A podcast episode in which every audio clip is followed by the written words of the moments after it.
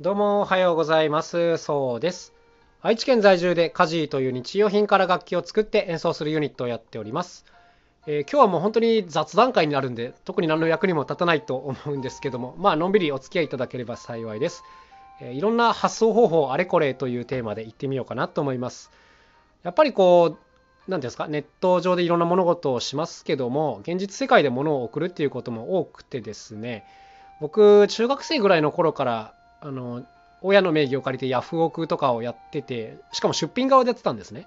はい。だからこう、当時からいろんなものを送ってたりしてたんですけども、なんかこの発想ってめちゃくちゃめんどくさいなって、やっぱ昔から思ってて、今でもあんま変わってないんですけども、はい。なんか相手にね、住所を聞いて、それを書いて、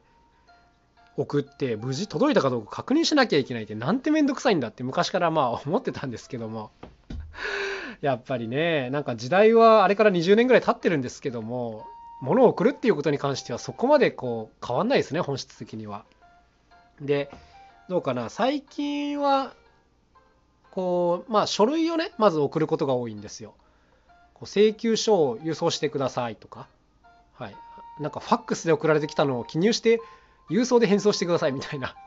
それ必要みたいなことあるんですけどあのなんかねこう言って通じる相手だったらこうスキャンして送るみたいな風にさせてもらうんですけどやっぱどうしてもですねこう仕事の上でちょっとアナログな作業しか受け付けてくれないみたいな、まあ、取引先もいるので、まあ、そういうところにはやっぱりあの渋々こう郵送するわけですけども印刷してねこう三つ折りにしてあのなんか長い茶色いえーと何ですか封筒に入れて84円切って貼って住所書いてのり付けしてポストに投函はいなんてめんどくせえんだといつもね思わされます。特に何がめんどくさいってポストに投函がめんどくさいです。はい あの家の近くにポストがないんでわざわざこの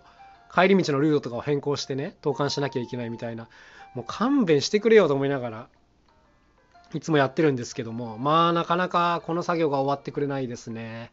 はい、あとこちらは自分たちが物販してる、まあ、CD とかいろんなものがありましてこういうものが売れた時にレターパックライトというやつで発送をしてたりしますね。これは郵便局で買えたりあとコンビニでも買えるやつなんですけども、えー、と1つ370円で、えなんか紙の箱みたいなのがこうついてきてその中にこう物を入れて、え投函するという感じなんですけどもすごい便利なのがまずやっぱそもそもこの箱があるっていうのがめっちゃ便利ですね。はい、結構分厚いやつでちょっと傷つきにくい折れ曲がりにくいぐらいの厚紙の箱がついてくるのとあとやっぱこの追跡ができるっていうのが最もいい点ですね。うん、やっぱこう物を送った時ってちょっと責任問題になるところがあるのでその送った側ちゃんと送ってますかとか途中で破損してないですかとかやっぱねこういうのは絶対避けられないと思うんでこの追跡機能っていうのはやっぱすごいね大事だなと思います。あのすごくよく似たやつでスマートレターっていうのもあるんですね。これも日本郵便のやつなんですけど、えー、とレターパックよりも小さくはなってるんですけども基本的なその CD とか DVD とかっていうのは送ることができるサイズなんですね。ただこちらは追跡サービスがついてないんですね。はい、で先ほどのレターパックライトは370円こちらのスマートレターは180円で、まあ、値段も全然違うんですけどもまあ僕は個人的にはやっぱ追跡機能は欲しいなっていうところなんでこのレターパックライトを使ってたりしますねはいまあ今時はね他にもなんかいろんな猫ポスとかいろんなのがあるはずなんですけどもまあいろいろ試した結果現状レターパックライトが使いやすいかなっていうところです、うん、なんか CD 以外にもこう A4 サイズのものを入れたりすることもあるのでこういう時にこう折り曲げられないでレターパックライトは入れられるので、まあ、その辺すごい便利かなというふうに思いますねはい。で、まあ、普段のね、事務作業はこういう感じなんですけども、うん去年か一昨年ぐらいかな、こうドラムセットを売ることがあってですね、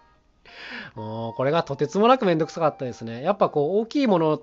ドラムセットってもう特にバスドラムがめちゃくちゃ大きいんですけど、やっぱ大きいものって専用の段ボールってないので、うん、なんかもう作るしかないんですね。こうホームセンターとかでいくつも段ボール買ってきて、そういうのをつなぎ合わせて、でなんとかこう底が抜けないように何重にもこうガムテ貼ってでしかもこう普通の集荷で対応してもらえないんで大きすぎて確かその時はヤマト便っていうなんかヤマトがやってる大きなトラックでこう集荷に来てくれるサービスを使った気がしますけどもそれでもやっぱりこう何日か前から申し込んで時間よく合わせて発送するというなんかすっごくめんどくさい作業になったので、まあ、こういうのはねやっぱ極力やりたくないですよね。この段ボールを適当な大きさに作り変えるっていうのがね僕本当に苦手なんですよね。うん。まあだからこの世の中で最もやりたくない作業の一つだなとあの発送作業はそういうのの中に入ってるんですけども。はいはい。まあこんな感じだったりしますね。あとはどうかな。最近自分が買う方で、まあ、メルカリを使うことが多いんですけども。メルカリってやっぱ個人間取引でなんか梱包とかにその人の性格すごい出るなと思うんですけど。なんかね僕は今まで使った感じではすごいこうまめにちゃんと梱包してくれる人が多くて。なんか普段買うものがですねあの貝殻詰め合わせとかトイレットペーパーの芯とかアイスの棒200本とかあのこういうちょっとよくわかんないものを僕よく買うんですけどもなんかこういうのを集めてる人って多分まめな性格の人が多いかなと思うんですね。なんかだから箱とかにすっごいこう丁寧に詰めて綺麗に梱包して送ってくれるなっていう感じですね。わざわざなんか昨日このアイスの棒を買って今手元にあるんですけどもはい。あの何百本かあるんですけどなんかきっちりぴったりの大きさの袋に詰めて送ってきてくれましたね。すっげえ豆だなと思います。ちなみにこれ送料込みで500円とか600円だったと思うんですよね。なんかとても儲けなんか出てないだろうになこんなんと思っちゃうんですけども。まあ世の中にはこういうの売ってる人もたくさんいるのでまあメルカリ本当にありがたいなと思いますね。昔はヤフオクでこういうの買ったんですけどもやっぱ届くまあ買えるまでに時間がかかるっていうのがすごいネックでもう今はもう多少高くてもメルカリで買っちゃったりしますけどね、うん、こういうなんかあとラップの進化。これもやっぱ一人では集めるのがすごい大変だったんで買ったんですけど、うん、なんか十何本で出してる人からもう何百本っていうので出してる人までいろいろいるんですけども結構なんかどこで買ってもちゃんと丁寧に並べて送ってくれるなっていう感じでまあいいですねメルカリは。はいはい。まあそんなことがあったりしますね。であと発想に関して言うと昔こう山口智さんっていうね素晴らしいパーカッショニストのアシスタントをしてた頃にトモさんって機材がすごく多いんですよドラムセットみたいなやつもあるし他にも使うものがたくさんあってこう大きなハードケースっていう頑丈なケースが6箱か7箱かとかあるんですよ一つのコンサートやるのに。で基本的には車で全部運ぶんですけどもやっぱこう飛行機でしか行けないような現場に呼ばれる時は当然その郵送するんですね。はい、でそれぞれのこうハードケースごとに何て言うんですかねこの集荷表みたいなのを貼って往復分だったかな？貼って、まあ、向こうの預かってくれる人のとこまで送って現地で引き取ってまた向こうから送り直すみたいな、まあ、こういう作業があったりしますけどもう大事ですよね。ハードケースってでかいし重いんですよ。中に機材が満載なんで。だからもうそのトモさんは多分慣れてたからいいと思うんですけど、まあ、なんか集荷に来る人とかもやっぱそのどれぐらいの量でねどれぐらいの重さなのかとかもある程度分かってないとうまく集荷できないですからなんか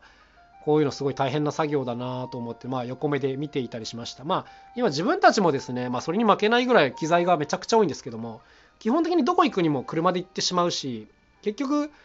誰かに預かってもらっても、そこからまた車移動が必要になるんで、結局ですね、もう、北海道とかの現場でもフェリーで送っちゃって向こうでまた改めて機材車に乗って走るみたいな、まあ、こういうことをやってるんで機材自体の郵送っていうのはそこまでやってないですね僕たちはまああと単純に壊れやすいものが多いっていうこともあるんですけども、はい、この辺りも込みで、まあ、基本的には全部自分たちで運ぶというようなスタンスを徹底したりしてます。まあ、あとは、ね、車ごとフェリーで運ぶとか、まあ、どっちかですね。はい、こんな感じであまり郵送っていうのは使ってないかなという感じでございます。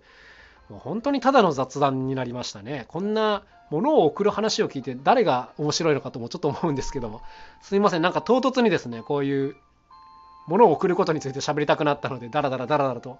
今日は喋ってみました。なんか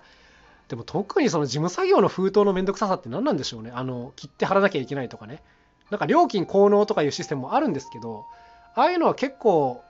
大規模に送る人じゃないと多分あんまりメリットがないのでまあ現状切手でなんとかやっちゃってるんですけどもああまた切手がない買いに行かなきゃみたいなこういうことも多くて結構地味にチクチクストレスなんだよなっていう感じですね。早くなくしたいなこの作業といつも思っております。ということで今日のお話はこの辺で終わりにしてみたいと思います。それではまた明日お会いしましょう。さようなら。カジーノそうでした。